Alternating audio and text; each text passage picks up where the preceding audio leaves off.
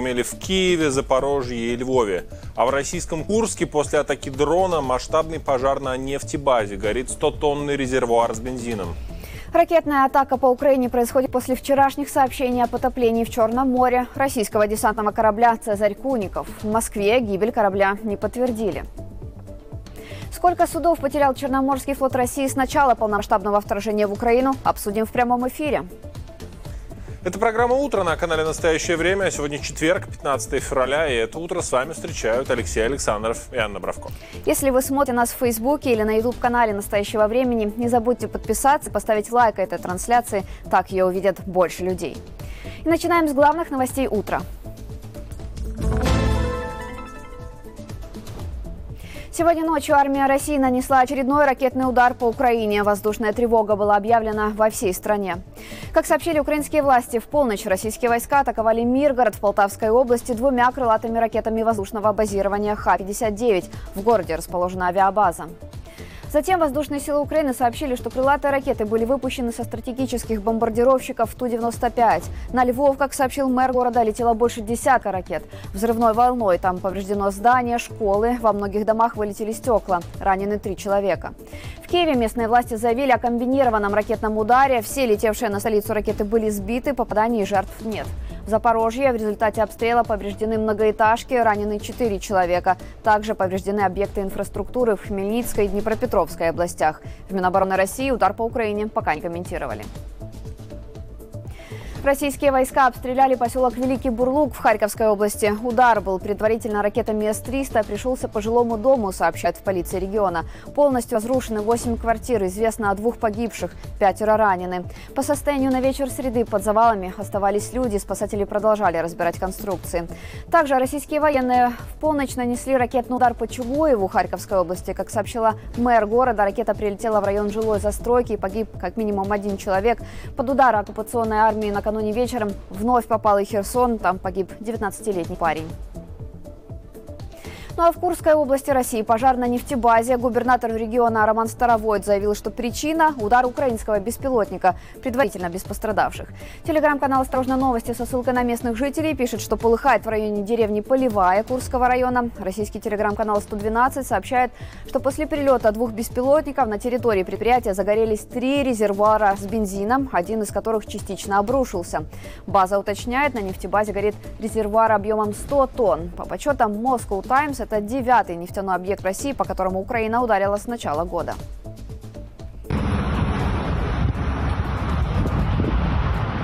Ух, тепло.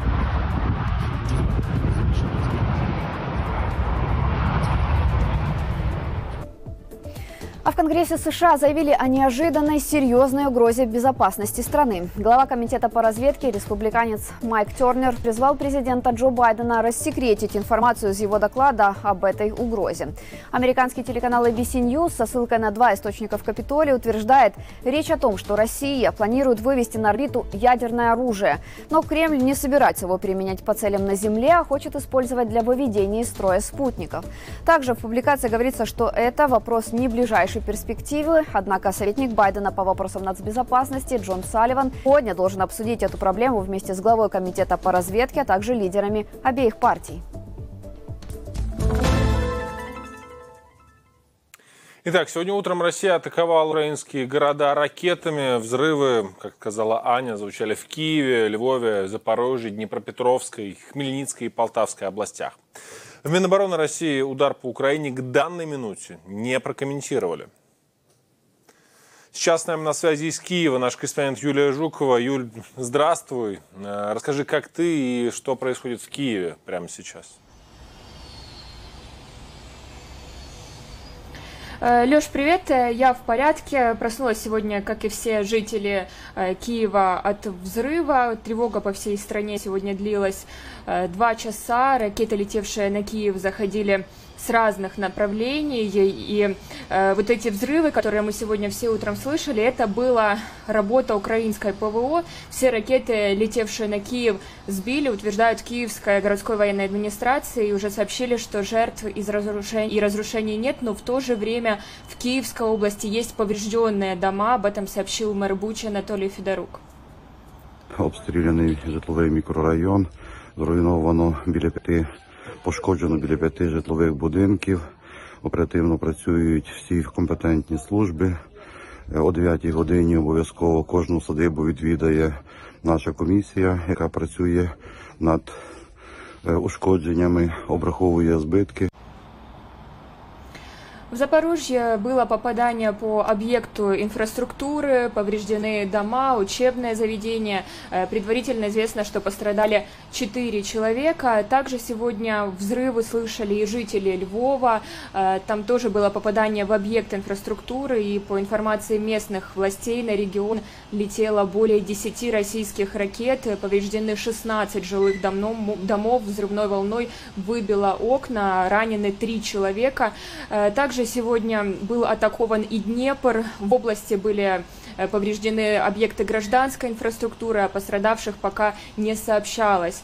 В Полтавской области попадание в складское помещение, там пожар, раненых нет. А вот в Хмельницкой области два человека получили ранения из-за российской атаки, и там тоже повреждены гражданские объекты. Это все пока еще предварительные данные. В течение дня информация о пострадавших и повреждениях будет обновляться. Юль, спасибо. Насколько это возможно, оставайся в безопасности. О ракетном ударе по Украине сегодня рано утром Юлия Жукова.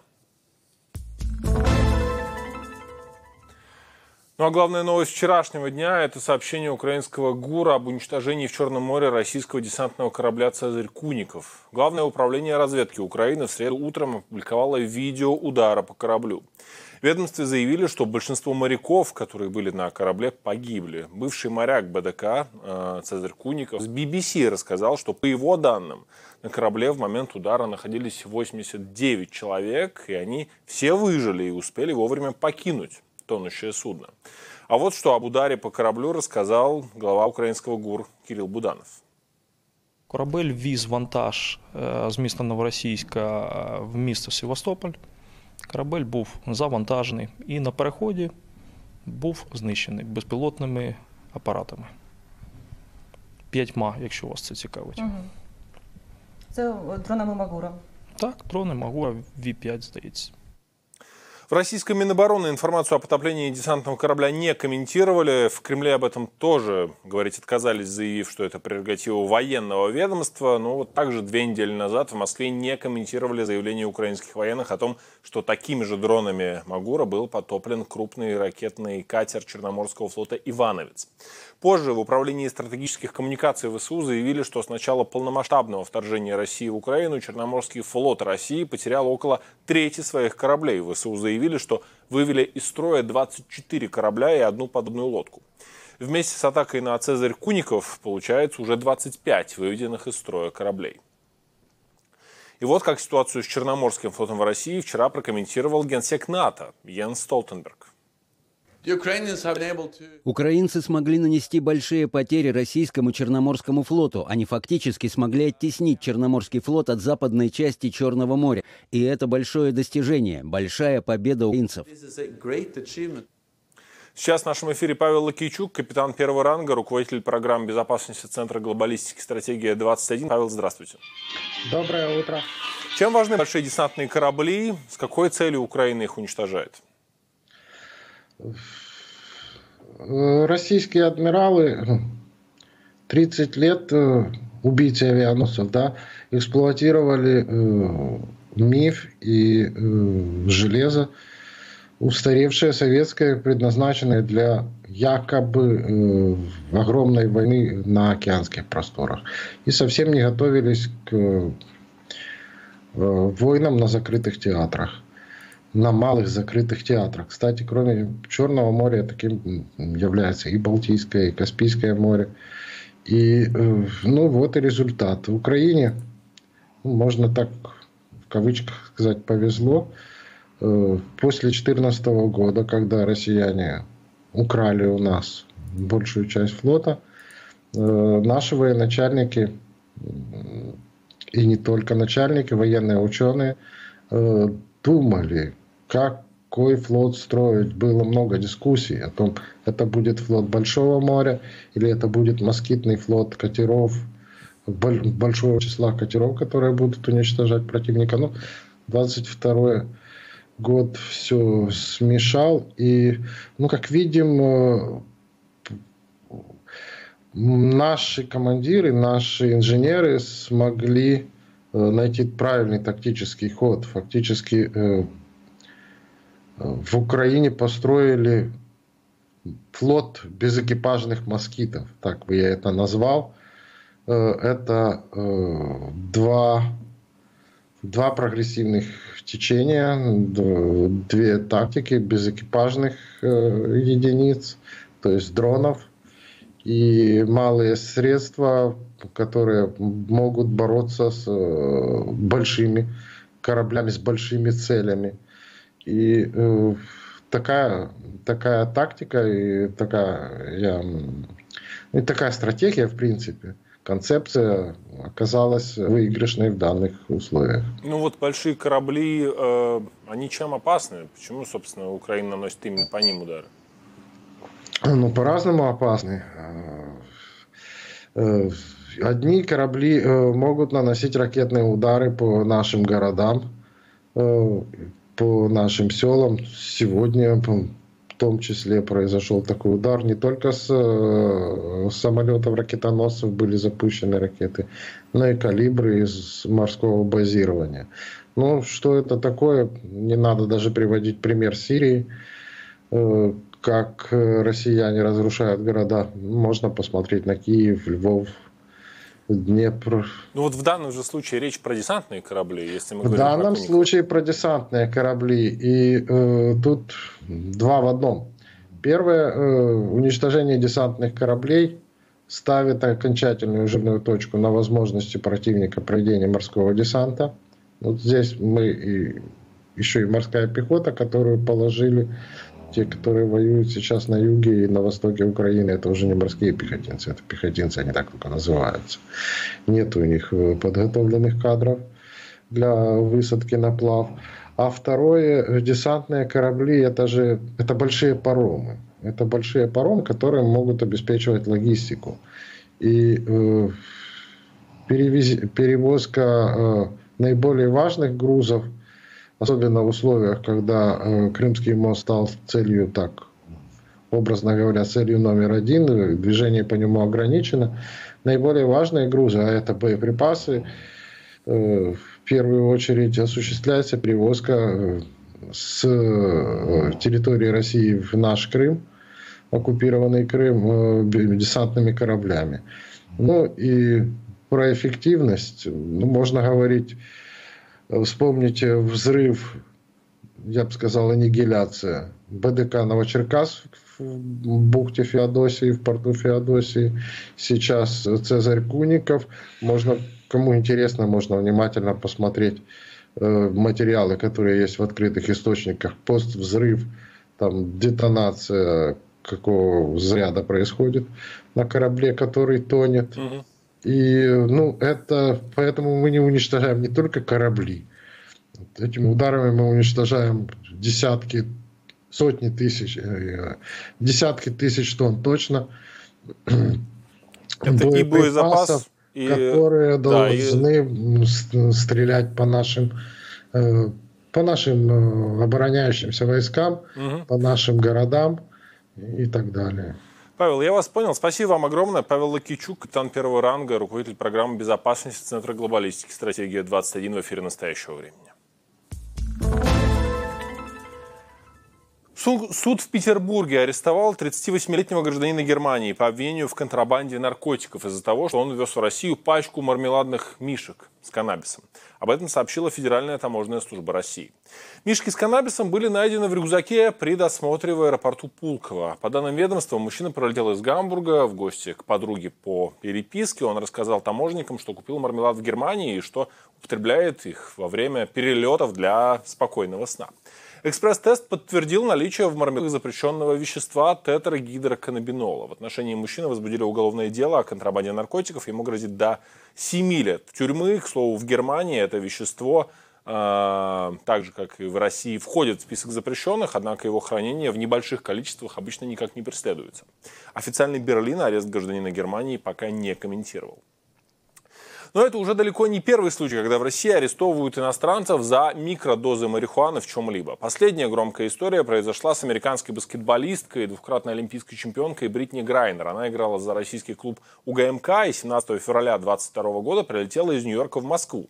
В Шереметьево ее задержали из-за реакции служебной собаки. В ее вещах нашли электронные сигареты с гашишным маслом, и в итоге ее осудили на 9 лет тюрьмы. В декабре того же года ее обменяли на Виктора Бута, осужденного в США э, за торговлю оружием.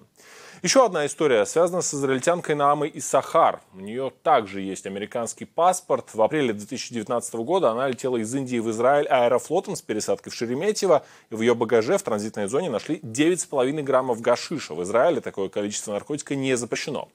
В России же Исахар, несмотря на то, что она вообще не собиралась въезжать в Россию, задержали и позже осудили на 7,5 лет тюрьмы. В итоге Исахар освободили в январе 2020 года. За ней в Москву лично прилетал израильский премьер Бениамин Нетаньяху. Пресса писала, что Россия поменяла Иссахар на Александровское подворье в Иерусалиме. Оно было передано в имущество России.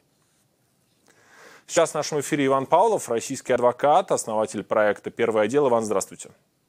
Доброе утро. Почему в России задерживают иностранцев за мармеладных мишек с каннабисом?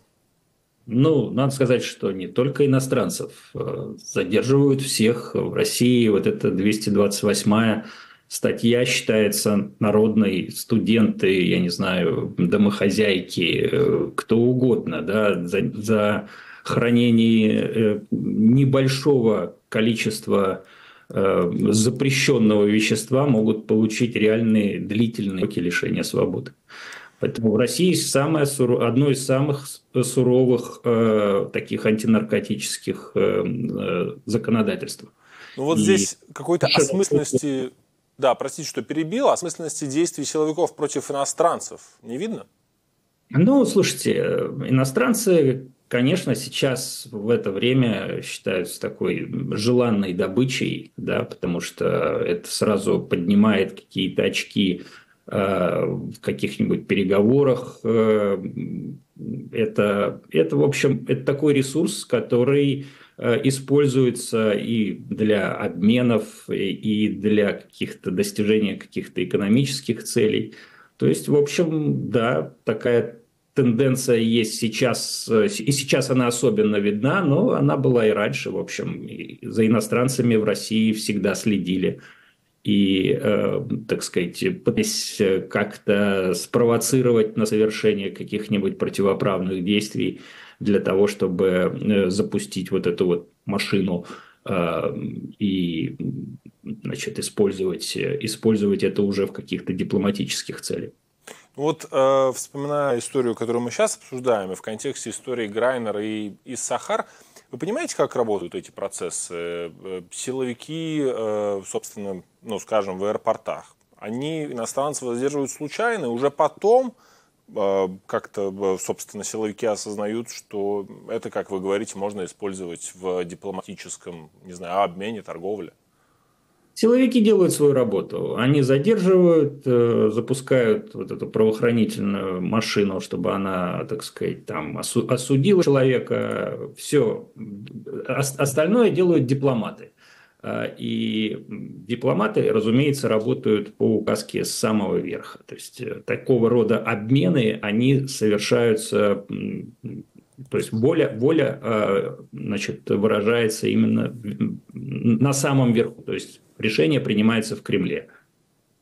А как вы думаете, вот те люди, которые задерживают иностранцев за мармеладных мишек, например, или за вейп с каннабисом, они, э, эти силовики, какие-то звездочки потом получают или так не работает? Могут получать, если это случайный, э, как бы случайное какое-то задержание, то могут и не получить. Э, а если это какая-то спецоперация, то обязательно все причастные будут награждены и как-то поощрены. Но в данном случае, вот в таких случаях, вы думаете, это не спецоперация, это такая случайность для них? Я не думаю, что поскольку если бы этот, если бы этот э, там пакетик был бы подброшен, это было бы одно. А если человек реально ехал из Европы и здесь в Европе это все продается на каждом углу и не считается чем-то запрещенным, Ну, как бы вряд ли, вряд ли здесь э, какая-то такая была специальная операция. Ну, Иван, будем следить, я надеюсь, вместе с вами за тем, как вот эта история с гражданином Германии будет дальше развиваться. Иван, спасибо вам большое. Иван Павлов, российский адвокат, основатель правозащитного проекта «Первый отдел» в эфире «Настоящий». В России на фоне войны против Украины и закрытия для россиян многих европейских стран начали тестировать в качестве туристического направления еще более изолированную от мира страну – Северную Корею. На этой неделе в Пхеньян из Владивостока отправилась первая сотня туристов. Чего туристы из России ищут в КНДР? Вениамин Трубачев расскажет. Аэропорт Владивостока. Люди стоят в очереди к стойке регистрации на рейс в Пхеньян. Одна из путешественниц, Галина, рассказывает, почему выбрала именно это направление для отдыха. Интересно. Ну, во-первых, мы любим горные лыжи. И в этом месте хочется побывать потому что, наверное, это пока самое закрытое место было до этой возможности. Поэтому воспользовались. Организаторы поездки говорят, желающих посетить Северную Корею было много, но количество мест ограничено. Разрешение на пересечение границы получили 100 человек из разных регионов России. Это Владивосток, наш Приморский край, это город Арсеньев, Находка, Уссурийск. А, есть люди из Калининграда, из Перми, Рязани, Хабаровск, Новосибирск, Иркутск. Москва, Санкт-Петербург. А эти кадры сняты уже в аэропорту Пхеньяна. Туристов из России встречают севернокорейские гиды. После этого радостное групповое фото. В этот же день власти Северной Кореи распространили такое видео. Лидер страны Ким Чен Ын вместе с дочерью встречается с военными.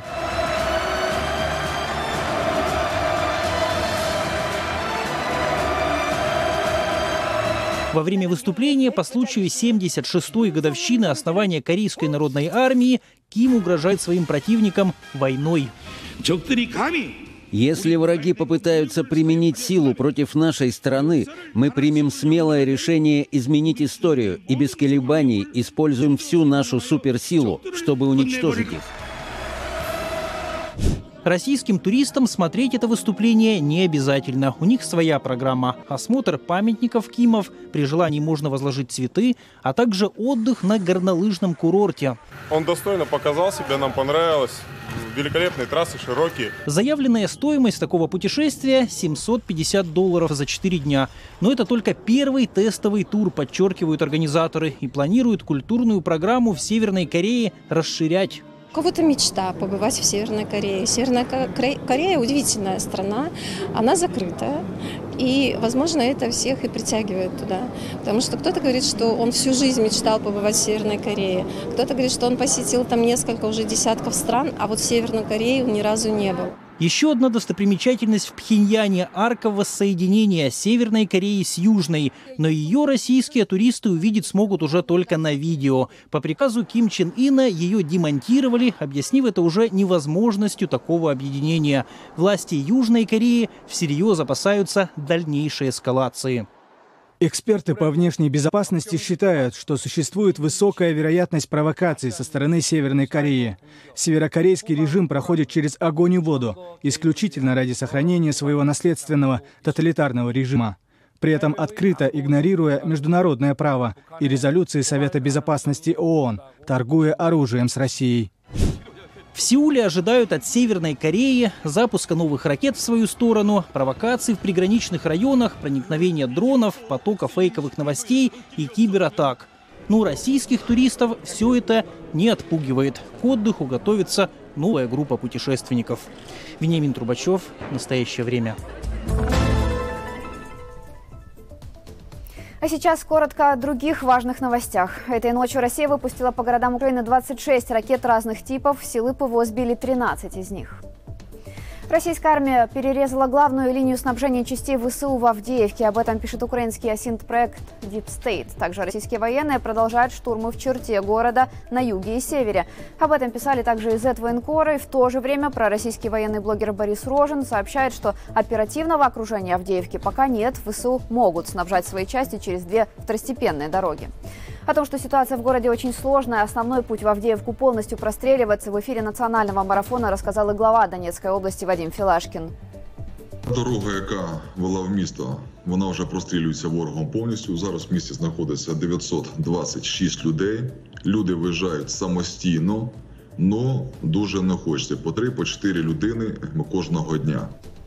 В центре Москвы пожар в здании «Известия Холл». В МЧС России сообщают, здание было на реконструкции. Огонь быстро распространился по помещениям. По данным телеграм-канала «Шот», пламя охватило ночной клуб и бар. Из-за пожара произошло обрушение конструкций. По словам очевидцев, пишет «Шот», из заведения экстренно эвакуировали людей, а пострадавших не сообщается. К этому часу пожар уже локализовали.